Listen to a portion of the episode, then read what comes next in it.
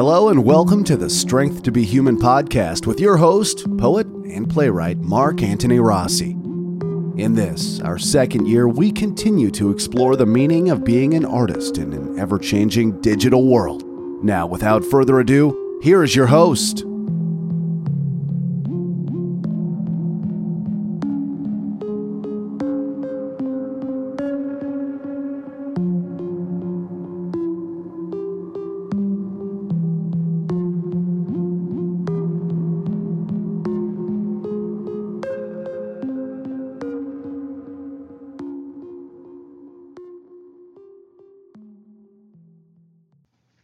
Hi, folks, and welcome back to Strength to Be Human. Is your host, Mark Antony Rossi, poet, playwright, host of this show, a literary show. And don't forget, that's why I literally had the subtitle literary show, because sometimes when I was out there and people would email me, like, is this a show about nature? Is this a show about vitamins? Uh, no, it's a show about literature. So I put down there literary podcast.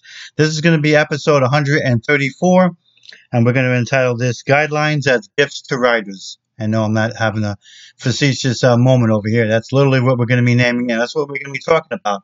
How guidelines for publications can actually be useful, can actually be gifts for writers, not just some obstacle or, or just some the neck thing that we have to all comply with. Now, I remember I'm a writer too, so I, I know the feelings about this, and I also know how necessary it is also on the other end of it as the editor. Okay, so I've been away for a while, but between vacation and also I had to do some I guess you could say, uh, redoing the house, uh, making uh, everything better for the new year coming up for the kids for school. So, little painting, little tiling, new new things, and get the house back into a, a new shape for the rest of the year. It's been a heck of a year so far for all of us. Now, let's get on with this. I want to talk about guidelines, not just in my publication Ariel Chart, but in many publications around the world, and how absolutely necessary it is for us to not only adhere to them, but also when to when to stick with them and when to ignore them and maybe go on to another publication because we all have to make those kind of decisions.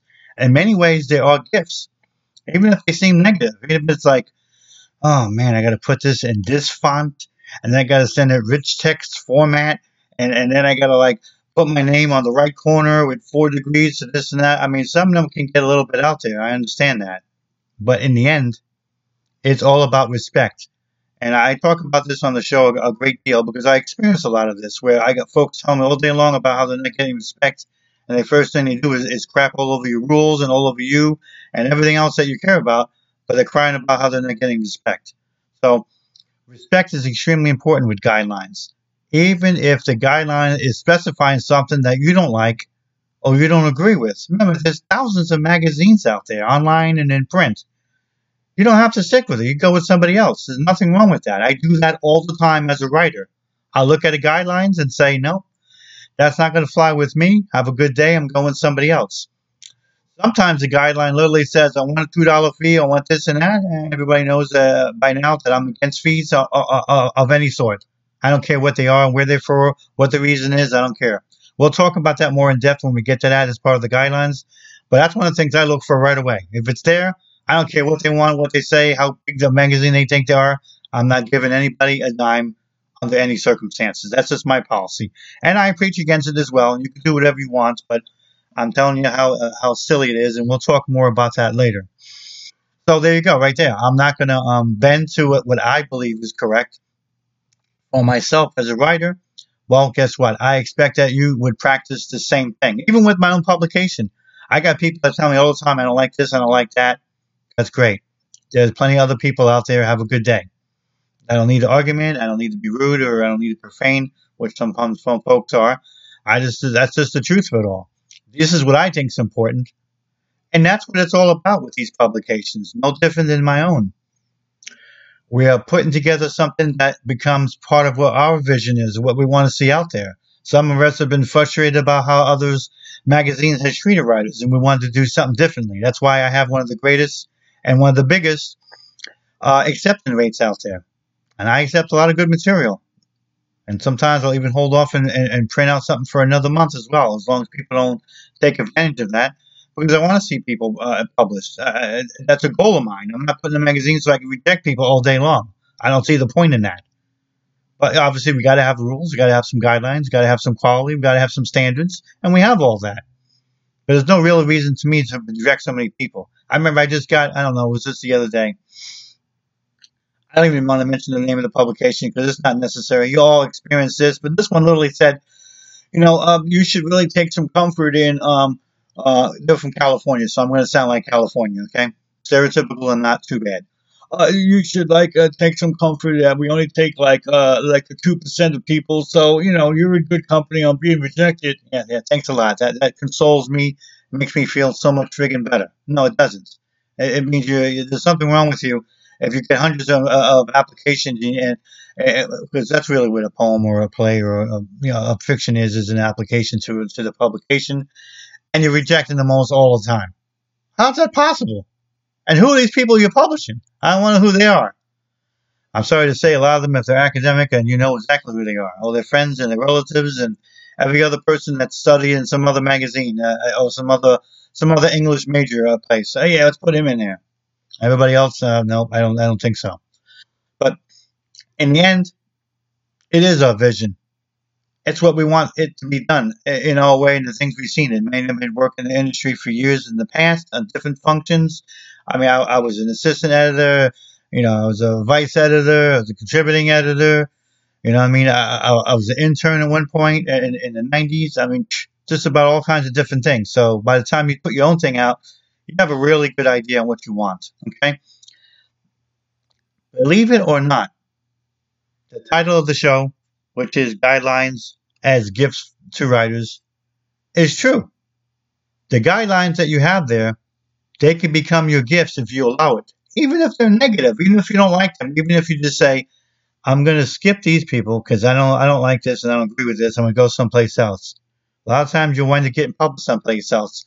Who knows if you could have gotten published at all if you ever decided to not skip this thing. Maybe you just didn't want to go the other one after all. You went with this one even though you didn't like the rules. So that's why it's a good thing to follow your heart and to follow your dreams and to follow what you, sometimes what your little voice says. Hey, this doesn't jive with me well. I'm going to try someplace else. Your luck could be better someplace. You might get that one editor that connects with you and likes what you're doing, understands what you're doing. And that's how they can become gifts because it's like I think there was a country song actually that said, you know, um, uh, we should be blessed by the uh, unanswered prayers. Pretty much saying something along the lines of, you might be asking for something so dumb, or maybe something that could have been an obstacle in your life from God, and God didn't give it to you because He knew that would be something dumb for you. And maybe that's a good thing that you didn't get that prayer answered. It's an unusual take almost like a, a reverse psychology slash theology type of situation. But I, I, see a lot of sense in it because you're right. You don't ever know when um, you leave a job for whatever reason, you wind up getting something that's better and fits more in tune with who you are. Sometimes getting rid of that job, or maybe even sometimes getting fired from that job, could be a, a beneficial thing. Might not seem at first, but it could be. You might wind up going to the path you used to be in the first place. You know, they, they say God works in mysterious ways, and I guess so does karma and Zen too. But that's a real possibility, and it's no different, I feel, in writing. They can be gifts because it can give you in a direction that you might not have gone before, and maybe that's where your work goes, goes and, and gets published, gets seen, gets noticed, gets read, you know, etc., etc. So you have to start looking at it that way, because if you start looking at it in the old mopey, dopey, oh, I don't like this, I don't like that. Why can't they make it so easy for me? Uh, you're, you're in the writing world. There's nothing. It's supposed to be easy. You want easy? Stop writing. To get a big gut and go to 7-Eleven and, and, drink and eat all you can. Okay, that'll be easy for you. It, will it, be easy money you're spending out the window, easy junk to eat, and then an easy grave as you destroy your health. Okay, there you go. That's something easy for you. But guess what? In case you haven't realized this right now, all the things in life that are worthwhile, they're all hard. They're all things that you have to work at. They're all things you have to maintain, whether it's a relationship or a marriage or a career or uh, even even how you treat your animals. All of these things they require. If you feel that they're important, they require work, and they're not always the easiest thing to do. How many of us have a day where it's like, man, I wish I redid that day over with because I think my wife is not too happy with me. We get those as husbands. I'm sure wives get those as well We got some days where we connect with the kids, and other days it's like, oh man, can I just get rid of them for the day? Send them someplace. Yeah, you're gonna have those days too, and it's no different with writing as well. So look at it like that, and if you do, not only are you going to find more positive results, you're going to feel more positive about the process. There are always other people to go to. And I always tell people it takes a while to figure out who you want to be as a writer. What your character says, what your heart says you want to be, where you want to go, what you want to say. It takes a while. You might have a certain niche or a certain angle, and it's okay if you don't. You might want to do something different every other week, and, and I'm okay with that too. And I think you should be okay with that. But part of that learning process, part of that process of being self aware, at least enough of it, will help you in what you pick on the guidelines for various places because you'll know what feels better for you or not. And we have to all make these decisions because we're all submitting all over the place. And I hope people would be submitting a lot. I tell people all the time, as much as I don't like to say, because I don't like to make it something that's not humane, uh, a numbers game. The truth of the matter is, is that, yeah, statistically, you have a better chance of getting published.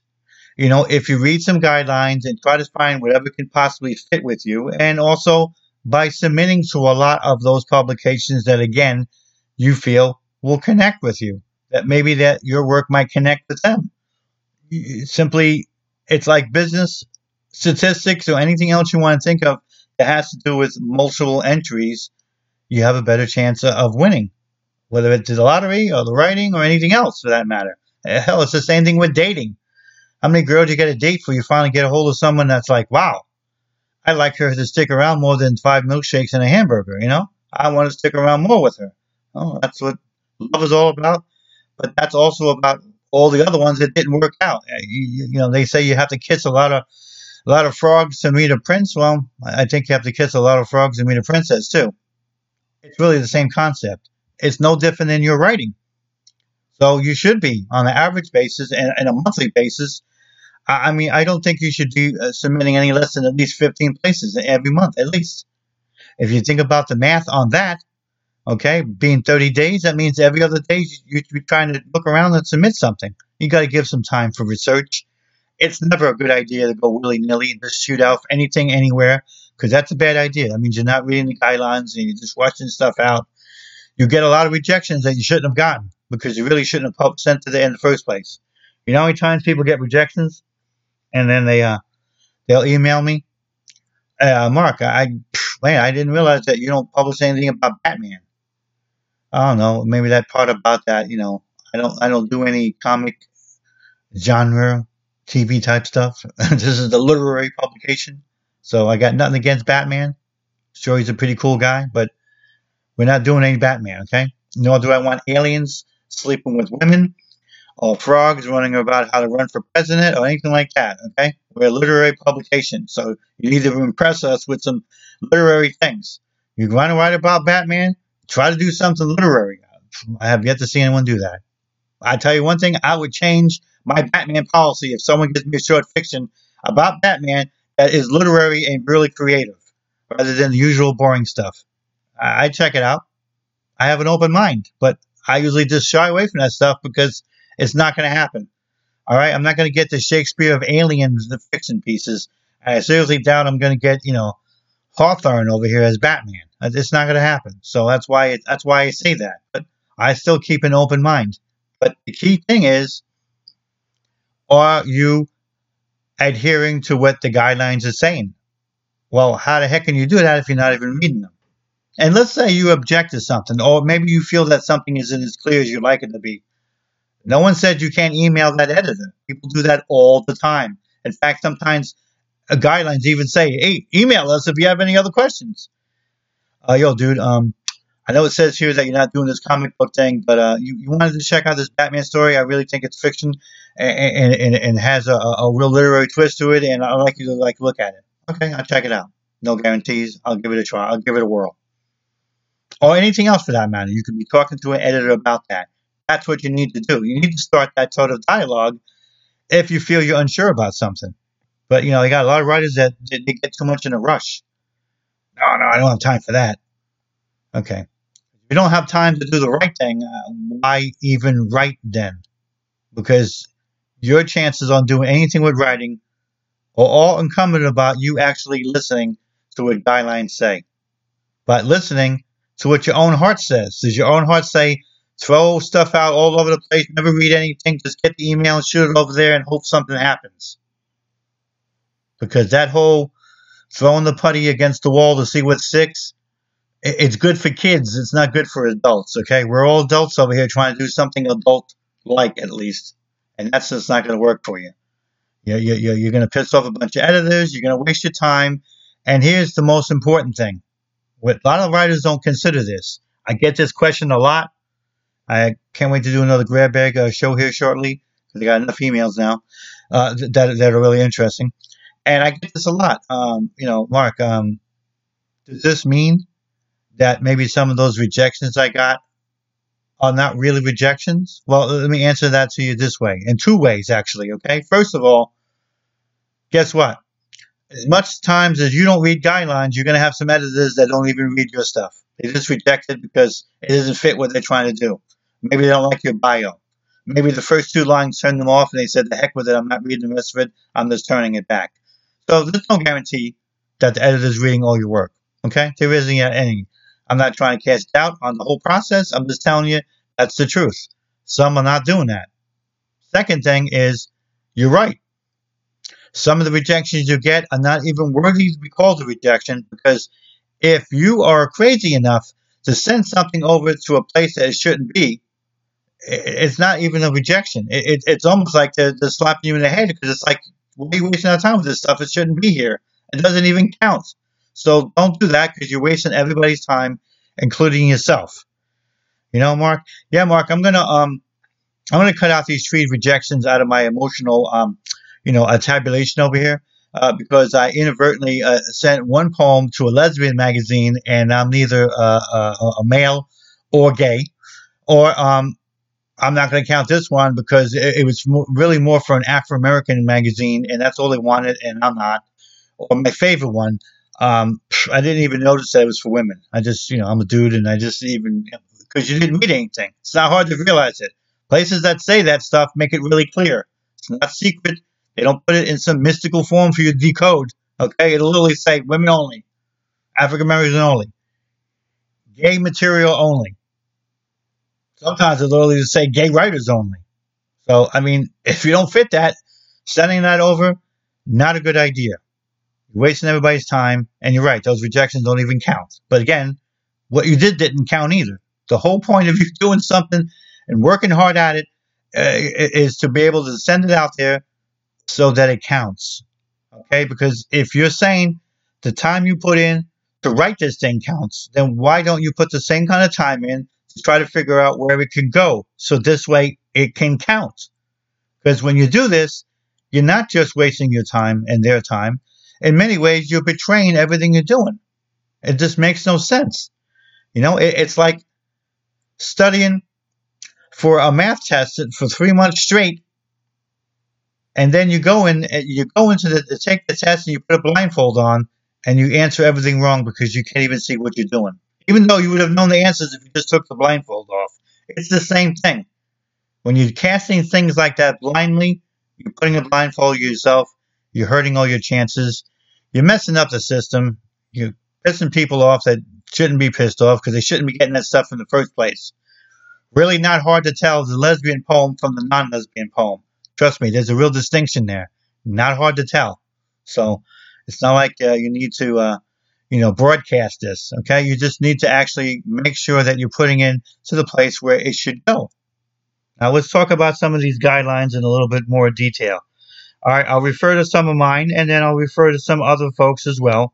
You know, just to kind of give you a, a whole universality of it. All right. All right, here we go. Here. Okay.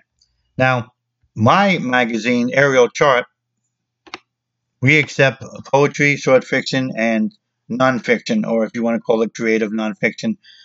Everybody has a different title for it. I'm, I'm happy just to call it short nonfiction. I mean, I don't even think we need a creative word. That's just one of those academic things that make everybody sound more intelligent than they are. Okay. So, first thing you're doing when you go into the guidelines is you're first checking out the various genres to see if they're going to fit what you're doing.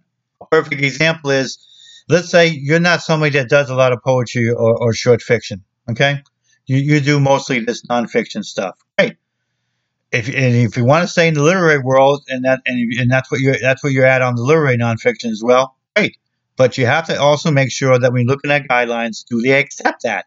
You're going to find a lot of publications don't. In fact, just up to six months ago, the last four years, I didn't even take nonfiction. and I'm primarily a nonfiction writer, believe it or not.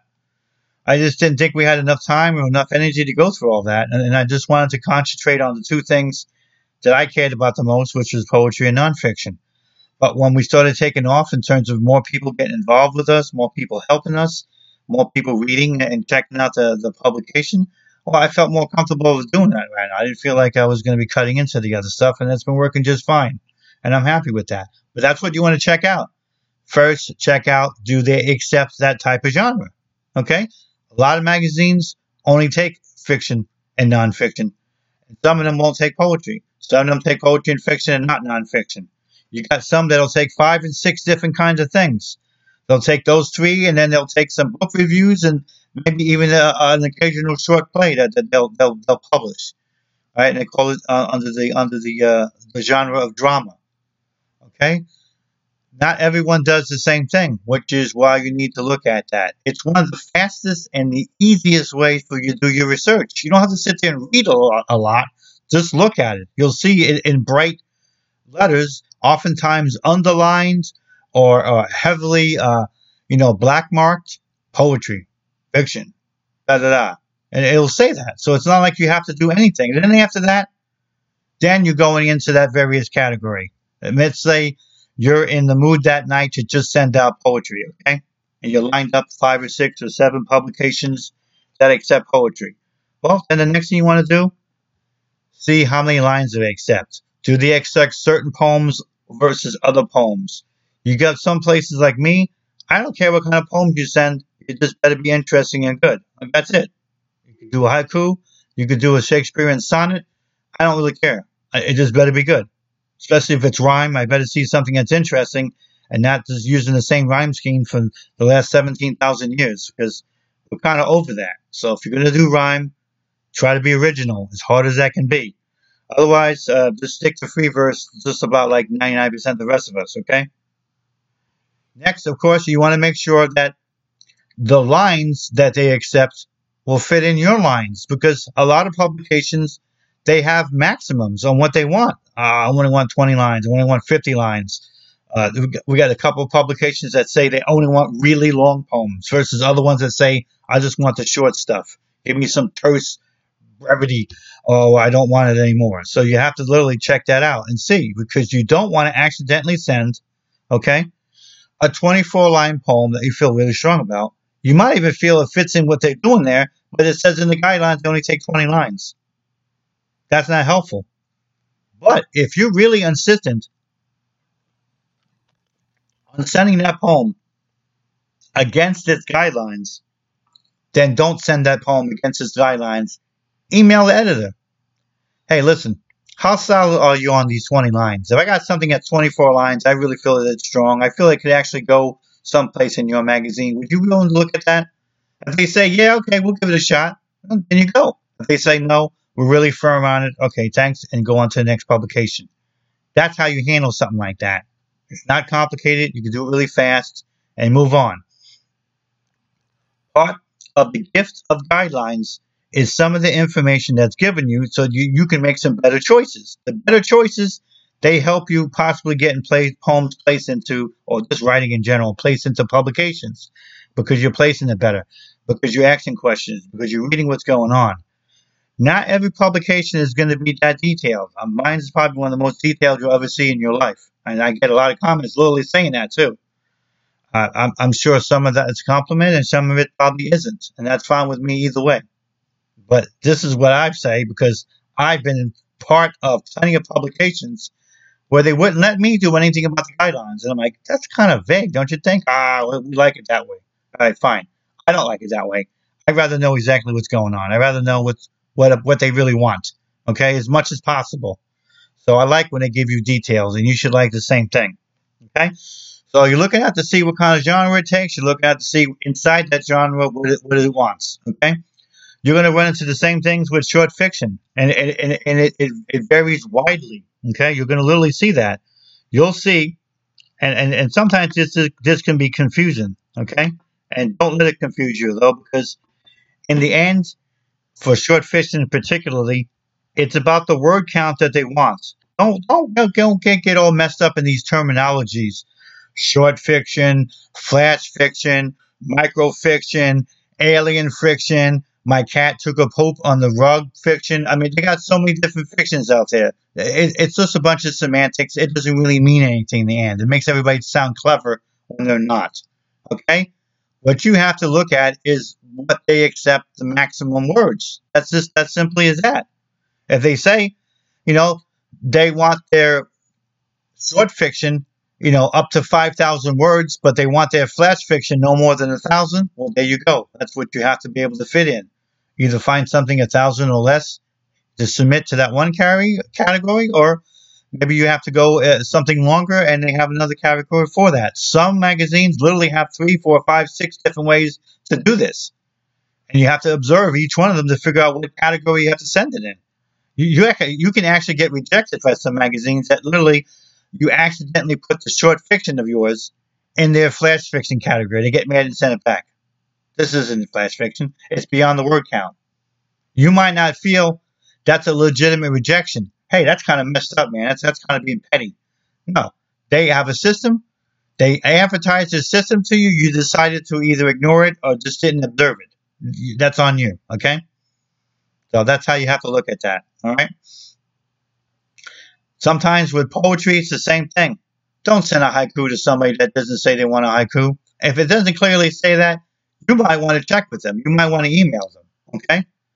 Just because it doesn't say that doesn't mean that you should send it. You know how many people that send haikus to magazines? They get sent back. They don't even tell you why they sent it back. So now you're over here scratching your head. Did I give him a sucky haiku? Am I a sucky haiku poet? Does this haiku poem I did suck? Or is it just that they're not interested in haiku and I just made a mistake? Well, again, if you have these kind of questions, which you really should have before rather than after, email the editor. Hey, I noticed that you don't really mention about accepting haiku. If I have a haiku, can I send it over to you? Is it something you'll you'll you'll, you'll consider? You'd be surprised how people won't, and they'll they'll literally email you back. No. Sometimes they don't because they don't really understand haiku. They don't understand what's good haiku or bad haiku, and sometimes they just don't like the way it gels with other things. They might even have a theme where the haiku is just not going to fit, because you know most haikus is about about a, a nature uh, event or, a nature feeling or something ephemeral. It's not something that is really concrete. You don't see too many con- concrete, uh, you know, poems that, that are haiku. They, they're more zen-like. So that might not jive in what they're doing. Meanwhile, they might have some hard slant on a, a political thing, or maybe they maybe this is the episode for dogs or something. I don't know, but you should find out. Unless it clearly says that, or the magazine's just all about haiku, you know, you probably shouldn't send it without talking to them first. It doesn't hurt, and again, you save yourself a lot of extra work, a lot of heartache, a lot of a lot of self doubt. I talk to I talk to writers all the time, and when I ask them about all these rejections that they're saying is bringing them down, and I hear a lot of stuff where it, it's obvious to me that they they didn't ask questions, they didn't do any research, they sent out stuff willy nilly. Well, if it's willy nilly, you're going to be silly. Sorry for the rhyme, because that's what's going to happen to you. Not a good idea. You're not getting back the results you might have gotten if you just simply did your homework. So do the homework, read the guidelines. They are a gift to writers. They really are. All right, next thing here. Next thing here is the compensation, okay? A lot of publications don't offer money. Your credit if you get published, that really is your compensation. That's a credit for you. You put that on your bio. You go forward. You're happy you get published. Blah blah. We got a class of writers out there more now than ever before that are, are very militant about that. Um, in fact, they're like the opposite of me. They're the anti-mark. The mark is like, I'm not submitting to anybody who asks for money. I don't care if they offer it or not. I just don't want to be asked for it. I'm not giving you money just so you can give me the privilege of submitting to your publication. Because if you're asking me for money, I don't see it as a privilege. I see it as a shakedown. I see it as something that taints the system. And I also see it as something that makes me suspicious in the end on the people who you are publishing. Because it feels like I'm subsidizing you and your friends and all the academic people you like so much, and not anybody like me who's not in the academic world, but has been a writer more than most of you people have been alive. So I'm not impressed with that. I'm suspicious of it, and I don't. I won't comply with it in one bit. If that means I have to like cross out a thousand publications along my road on getting published, that's what I'll do. I've done it already. Been doing it all my life. We'll continue to do it. That's what I recommend to writers. It's up to you whether you want to take that advice or not. But I've told you why I do that. So you can make a choice if you want. As I said, there's a lot of anti-marks out there now. I won't talk to a publication unless they offer money. Which of course makes no sense to me at all for a lot of reasons. The biggest reason is the ones that offer money, they want you to pay a submission fee. So I don't understand where you're supposed to be getting off on giving me a hard time because I'm against this when they're saying they're going to give you $25 if they publish your poem, but they want $5 for you to produce it, to, to, to, just to submit it. I don't know how that's good math for you. Because if you keep doing stuff like that, you're going to be in the red no matter what you do, no matter how many times you get published. You're not making your money back. Unless you're just doing it once in a while. But even then, you'd have to be an astronomical uh, publishing rate just to be able to get your money back or break even. So the math on this doesn't make any sense. But we have a class of writers out there that uh, apparently uh, the subject of politics and business is not something to be into because they they don't deal with reality. Because business and politics they still work on a certain reality, and art is not always reality. So sometimes folks shouldn't really mix these things because they're not really talking any sense when I hear what they say. It makes no sense to me. So if you want to pick a publication on compensation, be my guest. There's nothing wrong with that. Understand what there could be action for. Also understand too that even if it's a publication that pays and doesn't ask for a fee, remember you're running into somebody that uh, into a place that has a, literally a buzzsaw of quality and a buzzsaw of rejections because if they're willing to pay anything, they're looking for the highest, the brightest, what they feel is the, the very best work that can possibly be out there. I'm not saying that you're not that, that person or that, that piece of work that you're saying is not that. I'm just saying that you are walking into a land of super duper high standards. I mean, literally to the point where I've known people that do this. They said that they, they lose, lose a chance on, on getting $500 for an article because they missed two typos. So they sent it back and said, this is not professional because that's their standard. Everything has to be absolutely perfect. They shouldn't be doing any work. They shouldn't be guessing anything. They should be understanding what you're saying. They should see that you made a connection to them and the audience. I mean, a hundred thousand reasons on why they can reject you, and maybe a hundred thousand more on why they would accept you. So it's extremely a high standard, and you have to consider that when you when you're doing anything like that with a with a um a publication that that pays. Also realize too, and we'll talk more about bios here in a moment, but your bio might actually make a difference in that. If you're somebody with a, a new writer that has like two credits, you know, I mean, I, I I'm telling you now, unless you're just suddenly a, a brilliant writer, you know, uh, from the get go. I mean, they're gonna look at that and say, I'm paying this person hundred dollars, and they they gotten two credits to magazines I've never heard of before. That that could weigh against you, and that just it might not seem fair, but again, when there's money involved, we're not talking about fairness. We're talking about the perception of everything that they want to see. And they don't see it, then they're going to put you to the side and go with somebody else. So those are the things that you run into on the issue of compensation, okay? For Ariel Chart, we make it really clear. We, we remind people that um, we offer a number of interesting things that have, in many ways, more value than money. The first thing, we have an eternal archive. So you stay with our publication, and you get published, well, you have an archive now forever that you can use to somebody. Hey, uh, it's not just in my bio. You can go check on my other work. Here's the, here's the link. It's still there. It'll always be there. That's one excellent thing to have. Besides getting published by us, Another useful thing is we're a signatory of, of, of Poets and, and Writers Directory, which, uh, uh, if you know, a lot of publications that they checked out that they're comfortable with, that they feel is doing good literary work, they'll, they'll, they'll, they'll hire them on board like they did me. And so when you get published by me, you can go to them into their list. They have a poetry directory, they have a, a short fiction directory, and they have a nonfiction directory. You can put in the name Ariel Chart. When you get published by us, they'll check it out. When they see that, they, they give you two points and they, they put that on there. Once you build up enough points, they create a, a little mini bio for you that you can permanently have from now on. Listen here, uh, Poets and Writers uh, says uh, that uh, I've gotten poems in, in, at least five publications because you have to have 10 points, so that's two points each, okay? And, and these are all worthy publications because this is what a Poets writer says. It's another little thing in, in, in your hat, a feather, as they say, or some marquee value or just another marketing angle that you can use. Anything you can use to get attention to yourself that's legitimate and wise, you should do. So that's something that we offer. Not all the magazines want to go through that process with them, and they don't offer it, but we do. Okay? So there you go. That's our idea of compensation, and I feel that's a whole lot more than five or ten dollars it's worth. They have a, a, a, link that you can use you know, they have something presented nice in a professional publication and, and to be recognized by a, by a long-term and professional organization, the Poets and Writers Organization, 75 year anniversary. So they, these people have been around a long time. They've been around longer than I've been alive. Chances are they've been around a lot longer than you've been alive. So it's a, it's a great way to help a, a writer build, you know, something uh, uh, more professional and something more inviting and something more appealing to somebody else that might want to consider them. So it, it's I, I find it's fun and, and exciting to do that. Okay. The next thing, and it's it's not only a pet peeve for me, I, I find it a very serious matter, is your bio. Okay. For Ariel Chart, uh, we require all submissions to have a bio.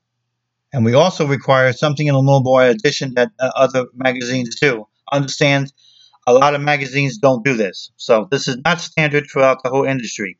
Having a bio is in many cases, but not this additional thing. Okay, for my magazine, I actually require that the writer puts down a couple of credits, meaning that if they have a couple of credits, I expect to see that in the bio. I, I find it not only disturbing, but I find it deeply disrespectful that I'm supposed to review someone's work, I'm supposed to publish it, but then I'm never going to be listed in their bio as they go forward. Magazines all over the place, including mine, we depend on that.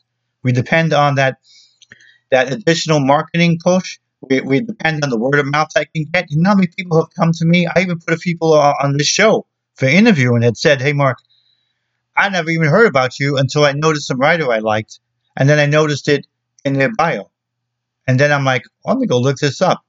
I had that at least happen twice. So it's real. It happens. People will check it out. I'm right on there. You can find me right away. But guess what? If you're not putting me on there like you should be, well, I'm not getting that kind of push. I'm not getting that additional marketing edges. And more importantly, I'm not getting the respect that we deserve. I don't want to hear from writers about how no one cares about them, how no one likes them, how no one respects them, and then they do this sort of stuff on a regular basis. It, it's disrespectful and it's hypocritical. So I take that seriously. And I, what I say is, yeah, I want to see the bio and I want to see some credits on there. If you don't have any credits, that's fine. That's, you should be saying that. Mark, I, I have yet to be published in a magazine. So if you publish me, you'll be the first one. Okay, great. That's all you got to say.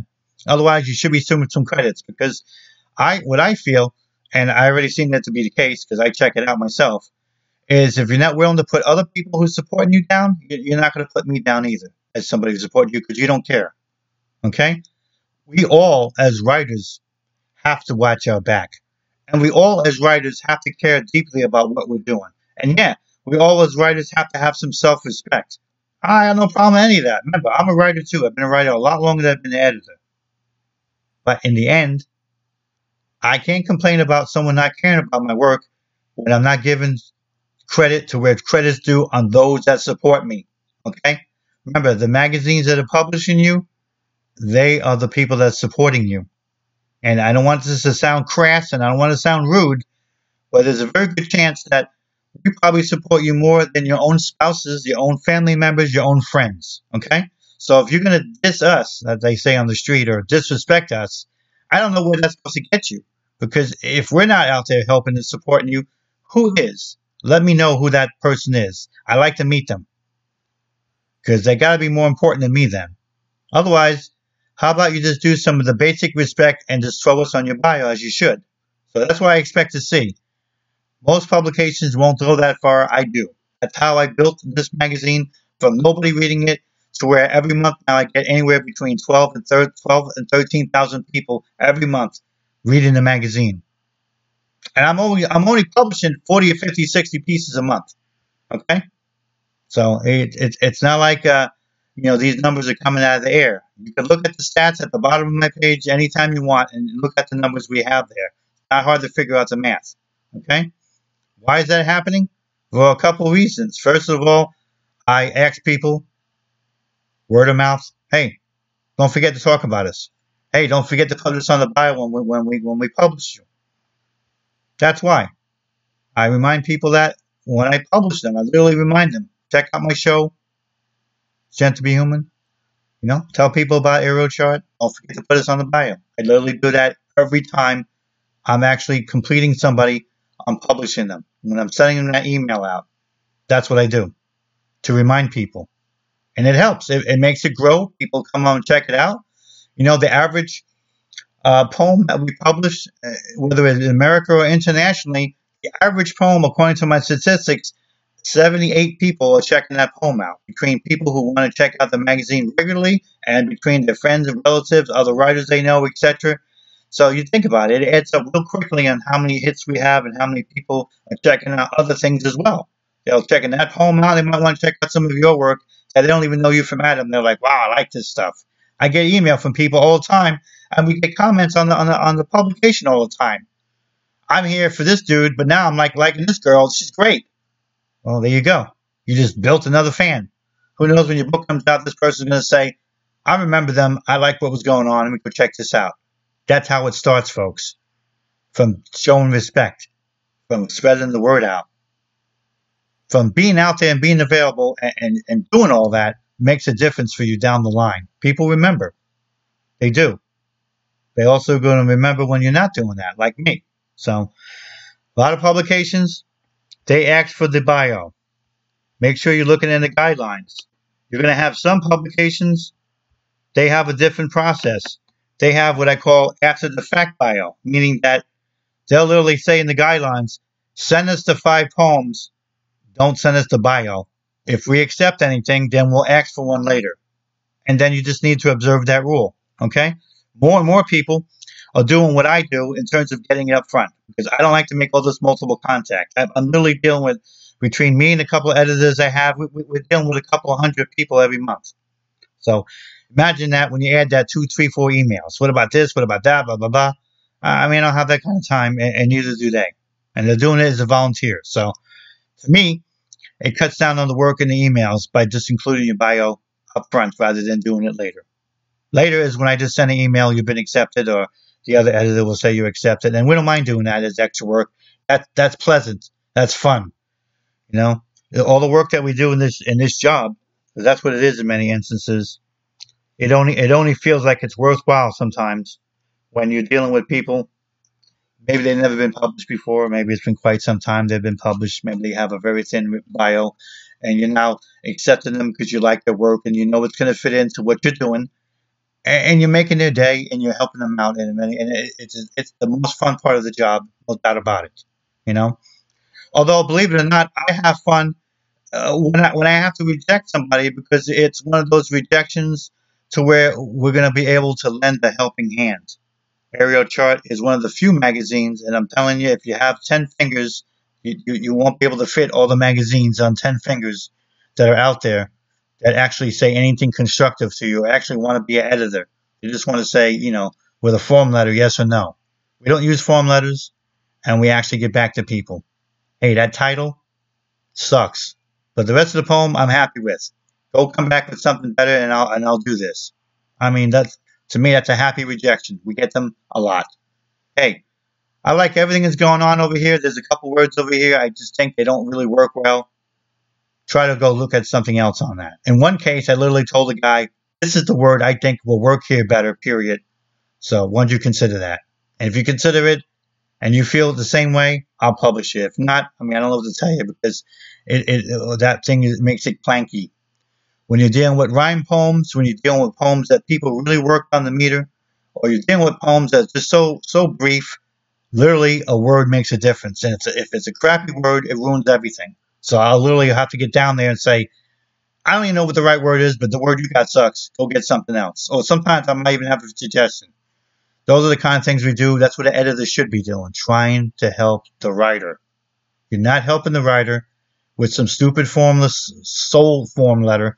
Ah, yeah, you, we don't really fit in our thing, and we have there's not no reflection in your work, and I don't know. I can tell you a million dumb things that these rejection letters say.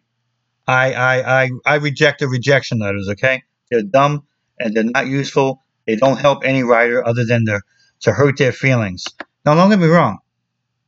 My job as an editor is not to make your feelings great. I'm not here to, to be your friend. I'm not here to, you know, to spank you, and I'm not here to burp you when you when you're having problems with gas. Okay, that's not my job. But my job should never be mean spirited or so mysterious that you can't get anything out of it. You're supposed to be an editor. Tell them something they could use. Okay, even if you have to say, listen, I can see that you have some talent, but nothing that you wrote so far is really connecting. Some of it's kind of jumbled up. You need to just look at it better. Maybe this is the first or second draft. Go back to the drawing board on this one. Go check it out. You're still free to go check me out later on when you feel you got something better. I'm happy to check that out. I have to say that a lot, actually. It's about as constructive as I can possibly be under those circumstances. But I still want to do something decent versus then, uh, this sucks, you can't ride and have a good day. Because that's really what you're saying when you give somebody one of these stupid soulless form letters. It, it, you're just saying something I feel negative. You know, and many times I, I can tell you now, okay, from my experience as an editor in other publications, a lot of times they reject you just because either they ran out of space because they saved so much of it for their friends and family, or they ran out of space, period, because they picked everybody else except for you, or even in some cases, they just didn't like it, but they don't actually want to say that. They don't want to put that down. Hey, this didn't connect. Why don't you try us on that next, uh, you know, issue and have a good day? I tell you, even something like that would be more positive than just saying nothing. So I, I think the nothing thing is harmful to writing. I don't think it helps writers. Uh, I believe writers deserve more than that, especially when they put, you know, their heart, their soul, their time. You know, I talk to writers that, I mean, they're literally fitting writing in between a couple hours before the baby wakes up before the husband gets home and wants four beers and swim in the pool all night, or before they have to work a second shift or something, and they're trying to get this to happen. So they don't deserve that kind of respect. And so I'm offering people respect, just like I ask you in the bios to give me respect. I offer it all the time. I always, always, always practice what I preach. So I want you to do the same thing and understand you have a place here that does care and that we are trying to do the right thing. I wish more editors would do that. Whenever I talk to them, because believe it or not, I do talk to some, I always tell them that. Probably sound like a broken record, but I don't care because this is what I feel. This is what I practice. I believe this is the correct way of going about things. If you don't want all that work, don't be a damn editor then. Go back to being a writer and leave me alone. I don't want to hear your complaints. Okay? I got enough complaints from writers. I don't need to hear from editors. So if you don't want to do the job, go get something else to do then. You don't have to do the job. But if you're going to take the job and you're going to take the title, do the job. That's what I say you need to do. Now, next on some of these guidelines, which are gifts to writers, they really are, okay, is this right here ownership. Now, unlike a lot of magazines, and I might be different that way as well, I need to know who you are. Okay, I, you, you can't tell me your name in the email is different than the name on the bio, and then you're telling me in the, in the email uh, otherwise. Uh, go with this.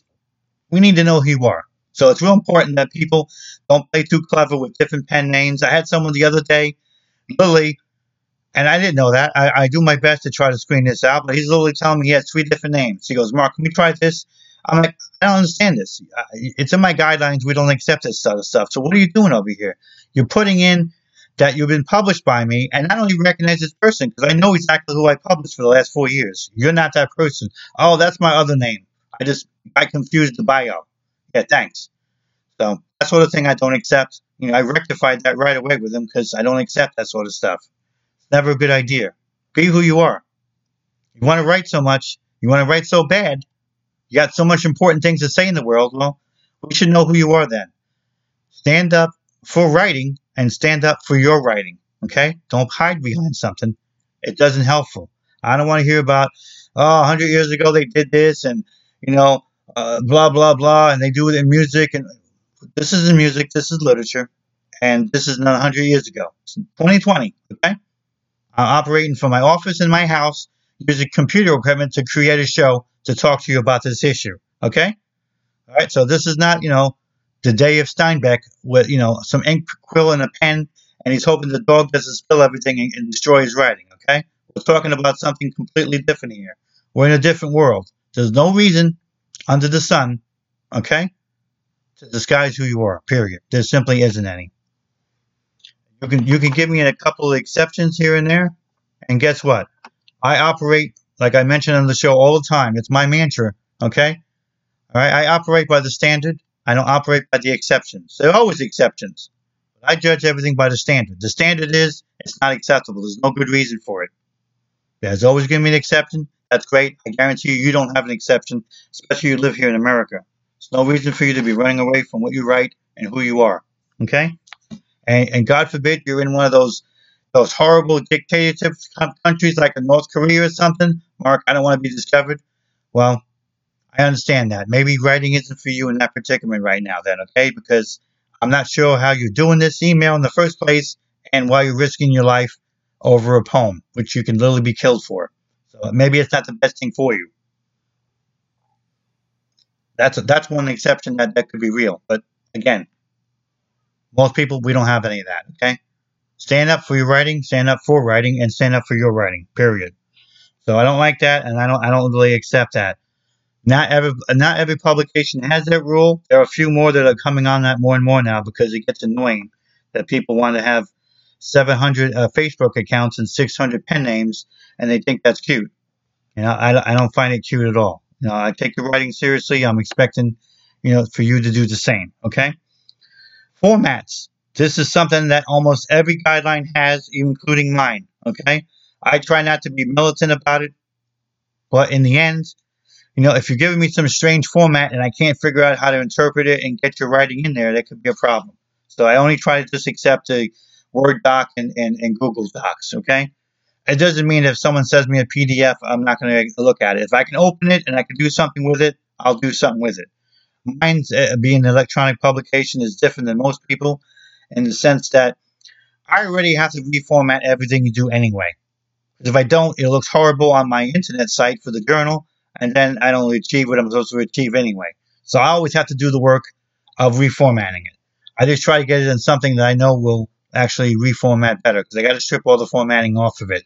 Some magazines, are though, and this is where this is important for you right now, they only want certain formats and they make that really clear. Some of them go as far as saying, if you send me something different than this, we're going to reject it out of hand. So here's again where in many instances the guideline could be a gift to you because quite frankly if you don't do what they're saying it's going to get rejected and you're going to deserve that okay because if they're not set up for rich text format or they're not set up for a pdf and this is how you like to send stuff well either you just like keep getting rejected all over the place or you have some crazy hope that maybe someone's just going to read your work and be so fascinated with it they don't care about the format well guess what that sounds great, but that's not going to happen because they're going to be so mad they're never going to read your work and say, "Why the hell is this thing in PDF when I said I don't want that?" That's all they're going to say. They're not going to sit there and read it and go, "You know, honey, I, I should just like break my own rule because this guy's just like fantastic." Uh, no, that's not going to happen. Okay, that's that's maybe on the Showtime movie, but this is reality. You do that, it's getting rejected. All right. So observe that people, uh, uh, editors especially, and usually they have volunteer staff as well you know, they're promising that their staff is going to get certain things that so it makes their job easier from all the entries they get. That's why they have it that way. So don't don't break that rule. Observe it and make sure you, you do that because it's super important. I'm telling you, if you have any chance at all on sending a poem that's 24 lines when they only want 20, you got a better chance that than, than messing with somebody's format. Because when they say that, I mean, they, they, they're totally 100% serious. You might slip a poem in now and then that's slightly longer, but you're never going to be able to slip the format. If they don't take it, they don't take it, and that's it for you. So please re- re- observe that religiously because they're very serious. I got a little bit more room on it. I say I only want Docs and you know and and Google Docs. You know, I'll take I'll take almost anything as long as we can actually uh, interpret it and, and format it and it stays stable and I can I can actually read what I'm supposed to be reading. I'm okay with it. You know, I don't put that in my guidelines because I don't want people going crazy. But I'm telling you on the show that you know I've gotten things other than that, and as long as it was I can interpret it to my system, I'm I'm okay with it. So I try not to be too crazy with that. But I understand why some magazines do that. So I don't really feel, you know, that that's like a you know a nitpicky thing. It, it's it's serious to them because it's really about their workload and and they're trying to get it under control. And I, I can't blame them on that. So I'm not gonna I'm not gonna criticize them on that. All right, next thing, it, it's almost part and parcel of anything you ever do with uh, literary uh, submissions and, and publications that you come across. Okay, the old simultaneous submission. Some publications will tell you outright, we're okay with that, but during the process of us deciding if we want to, you know, pick up your piece or not, if you get picked up by somebody else, give us a courtesy to the email so we can yank it out of there and just can look at somebody else. And that's what they expect you to do. And that's really what you should be doing. Some, on the other hand, will say, we don't want that at all. We want you to only send to us and you wait however long that is. Sometimes they'll tell you three to six months. Sometimes they'll say until we contact you, whatever that's supposed to mean. But that's something you have to make a decision on. Okay. We're all big boys and girls. So you put on your big boys and girls pants or dress and, and you do the big boy and girls decision. It's a pro and a con there. Okay. The pro is, okay, um, maybe it's best just sticking with these people and not sending it to somebody else. And I'll just go with some other of my work on other publications that accept simultaneous submissions. Maybe that's your strategy. All right. The con is they could be holding this thing for four, five, six months and then eventually reject you. You lost all that time and nobody else got to see the work. By that rate of time, it could be two, three years before you get published. Literally. I'm serious. Because if you keep doing that, you keep losing four to six months. So that's the, that's the downside of that. I'm not saying don't do it because that's not my job to tell you that. My job is just to tell you that's some of the things you're going to have to expect. You got to incorporate that into your decision making, okay? Or you could just say, and this is what I do, uh, no. If you're not into simultaneous submissions, you're not somebody for me. Period. That's how I do things. I don't I don't mess with formatting meaning that if they want me to reformat every single one of my pieces of work to them, when I already have it just in Word doc and now I got to put it in Google Docs or this, that, and whatever, I won't submit to that place. I won't submit to somebody that wants money, and I won't submit to anybody that has the simultaneous submission uh, rejection. They don't want you to do that? Cool. Then I'm not submitting anything to you. Have a good day. Boop. And I go on to the next one. That's what I do. I don't waste my time because those are my red lines. Those are my, you know, rivers that I don't want to cross. So that's just the way that is for me. You, you can make your decision on that. But that's what you have to face when you deal with that, okay? Honor what the guidelines are saying on this. If you if they're generous enough to let you submit to them when you submit to everybody else, then if it gets picked up before them, let them know so they can pull it. Okay. All right. They uh, in in the uh, submittable, they actually have a button saying withdraw, and you can put in, yeah, I'm withdrawing this because it got submitted uh, uh, someplace else and they accepted it. Thank you. Have a good day. Sometimes that note can be really helpful to you because you might have in submittable sent that publication three poems. One of them got picked up before they made a decision. You can withdraw it, and by saying, "Listen, just withdraw this one, but let the other two ride," because no one's heard anything back or not yet. You can do that and still be uh, within uh, you know the grace of, of doing the right thing as, as a writer and an artist, and, and of course preserve the other two to be you know to be con- be considered. So those are some of the strategies and some of the things you can do. But really important to watch that really carefully. Okay, you don't want to get into a situation where um, you you sent everywhere when you shouldn't have, and then they, they find out one day, or maybe some editor tell because editors they whisper stuff to other editors all the time. Okay, this isn't a doctor's office. There's no HIPAA rules here. You got no privilege like a lawyer. You got no confessional rights like a, like a priest. Okay, we're editors. We talk all over the place. Trust me, they'll find out. Really? You got that? I got that too this last week. You got people that right there to be mad at you. They might both give you a rejection without ever telling you because you did that and you got caught. You might never know you got caught. So I'm telling you, don't do that because you might be getting some secret rejections that you didn't know about because people talk. Keep that in mind, okay? Okay.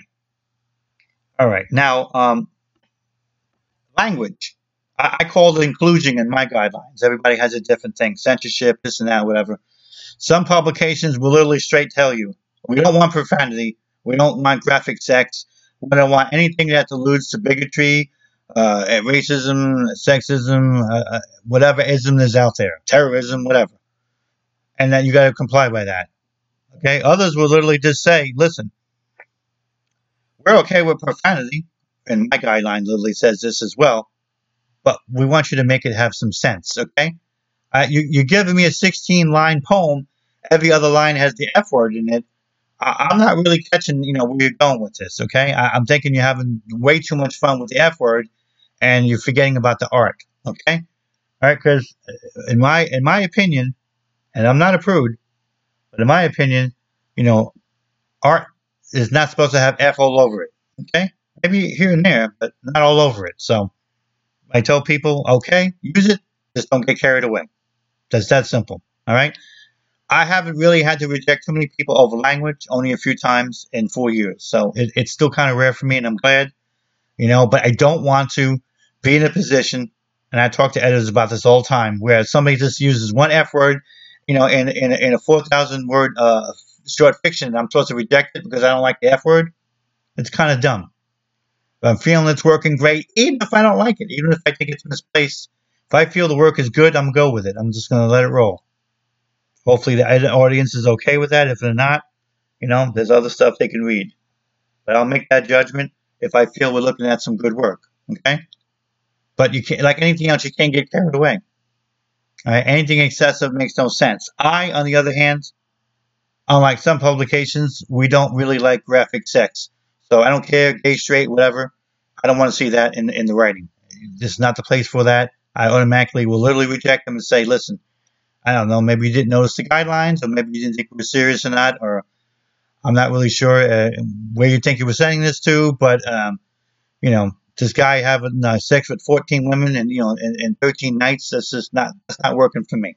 To me, that's not art. That's just you know some kind of silly erotica thing or whatever. And that's a, a valid form of writing. It's just not what we do. Period. Okay. Some will say that, some will be okay with that. So just again, you got to observe what their inclusion rules are there, both on language and by subject matter. Okay. Remember, you could also be doing things that you might feel innocent, but you know, if they're really into like, listen, we only want like more sex, we only want more feminist stuff. We don't want anything that even thinks that it's you know about sexism. You write something that's sexy, you could still get rejected because they thought you were being sexist. So we live in a, a, a, weird, a weird day and age, okay, where you know things can be misconstrued even if you mean something differently. So again, when you see something like that, email the editor, okay? Hey, I got this about that, blah blah blah. Are you going to think this is sexist, or you think you're going to be okay to check it out? They'll tell you, all right. And at least we don't have to waste anybody's time, you know, including your own, okay?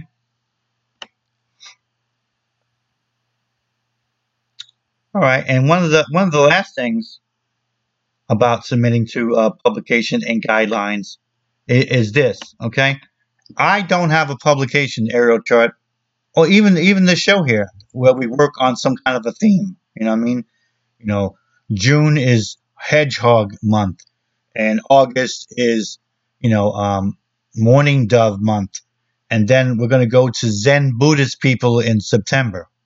All right, we don't do that. I'm not making fun of that. I just don't like it and I don't believe in it. But guess what? you're going to run into publications that actively tell you this. From this month to this month, this is our theme. Or every month of, of the year, except for these three months, we have these actually public themes that we want you to observe. So when you submit within these parameters of dates, this is what we want it to be on. Don't do anything other. If you don't have the gay turtle in there, then don't send us a straight turtle poem, okay? I mean, literally, this is the kind of theme they would have, and you have to observe that. Some publications, they fill their entire year worth of themes, and that's all they do. Others will actually have some themes, but then they'll actually have months where they have no theme. They'll actually say, hey, you know, in September, it's the no theme month. So submit whatever you want. So when you're checking out some guidelines, you want to make sure that you're in the right theme. Or if you don't have anything to that theme, well, that's probably not for you. Maybe you can jot a note down to yourself in a notebook.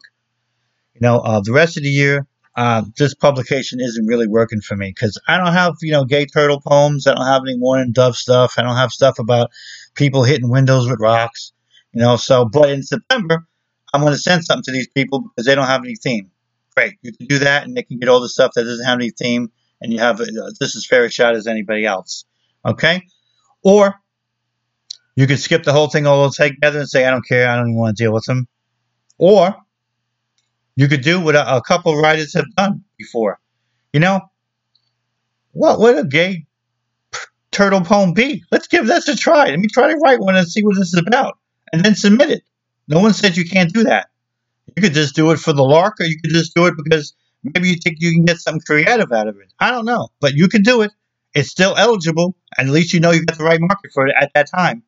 So you could do that. I know people that do that before. Sometimes they even get published. They're like, Mark, I never even had this poem in my category before. I just like just did it because I'm like, hey, let's see what I can do. And they wind up doing something interesting and unique. So again, another gift right there. You you might actually be inspired to do something different that you never would have thought of before because it's a theme. So there's some positive things to those themes. They're not for me. They're not for my publication. I'm not into them. But you could find something good for them. Don't get me wrong. So check them out and, and definitely observe them and, and, and, see if you can, you know, get something going with that. It, it, it is a fun exercise. And again, you know, it, as a gift, the guideline could be a gift, a gift to writers, and that could be your gift right there. It's just a theme brought you someplace you wouldn't have been before. Maybe you never write a gay uh, turtle poem as long as you live, but you got one in there. You got that covered. Let's go to something else now, and I, that that's great. I, I don't think anything's wrong with that. I think it's part of what we should do it as creative people. Try to find something different that we haven't explored before, and there's nothing wrong with that. But when I look at my magazine, I look at it as an editor uh, eyes, and I don't look at it as a as a writing eyes. So on the editing side of thing, I don't include that because I just don't like it. I, I just rather it always be open so I can see everybody try to send anything they can in. And I can check that out. That's what I prefer to read as an editor because remember, when you're an editor, you can't be a writer. You have to be an editor, which means you're reading. You're not writing. You're reading. Even when you're suggesting something to somebody, you're really reading it and then suggesting something by email. And that's not really writing. It's really more just corresponding. You know, dear Jim, check out line four. not sure about that one. The rest of the poem seems good. Get back to me if you could do something better on this, and we'll look at it again. Have a good day, Mark. Okay, that's it. Corresponding. So I'm just reading. I'm not writing. So therefore, I have a, a different take on that. But I, I can see how this can be helpful to people.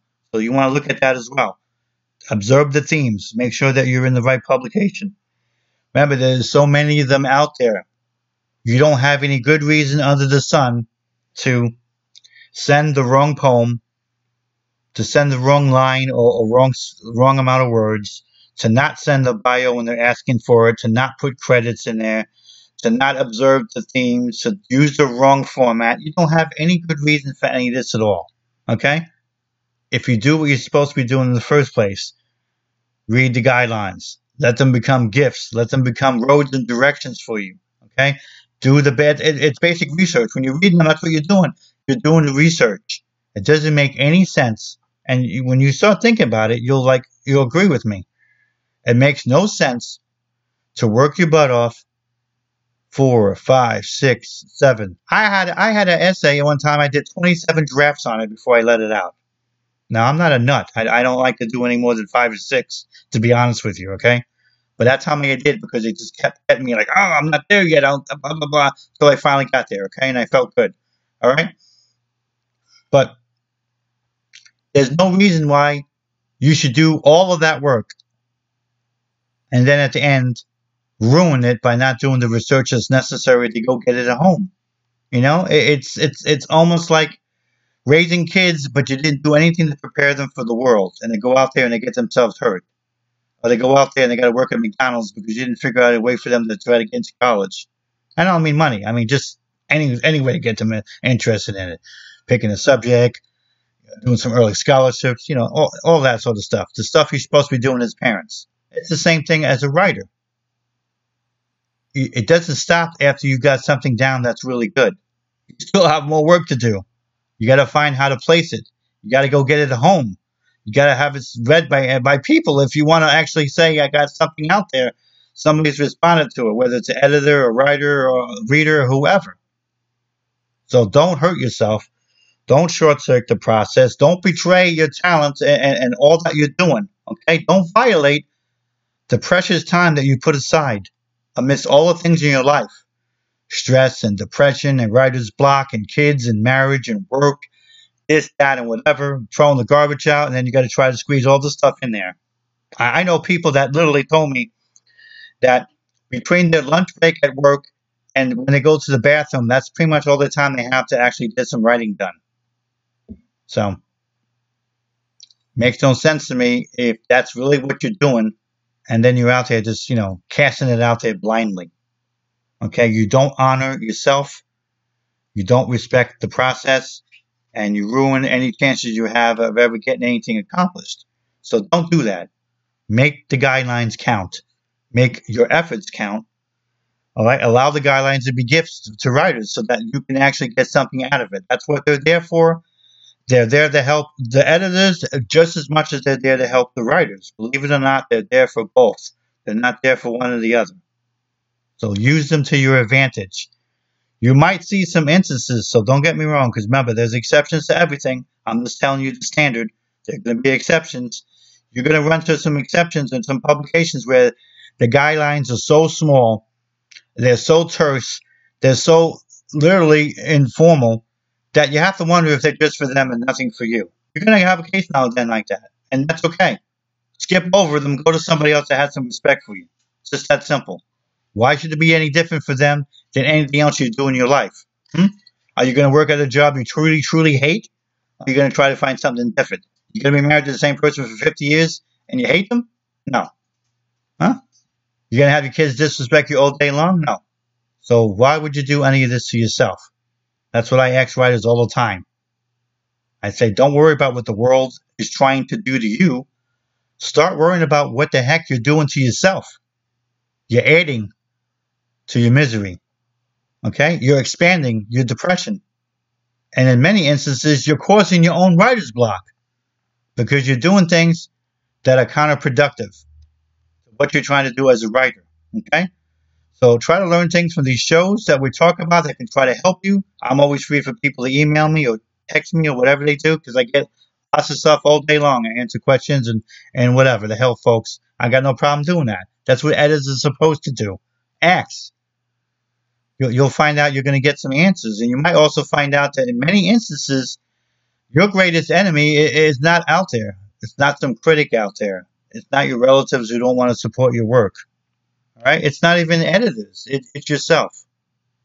So get yourself out of your way so you could be the writer that you should be. And the best way to do that is get out of that way and go read these guidelines and try to learn what people are looking for. You'll see trends, you'll see examples, you'll see things that will start making that, that clock in your head tick.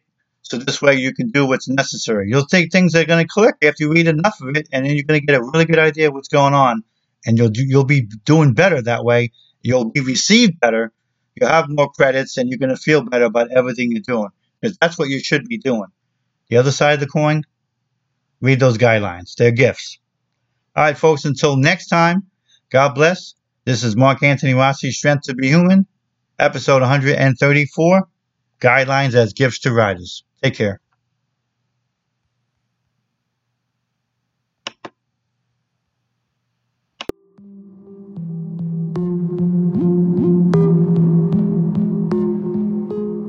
Thank you for listening. Follow the show and support our efforts by visiting our sponsors at www.strengthtobehuman.com or purchasing an ebook at www.somapublishing.com.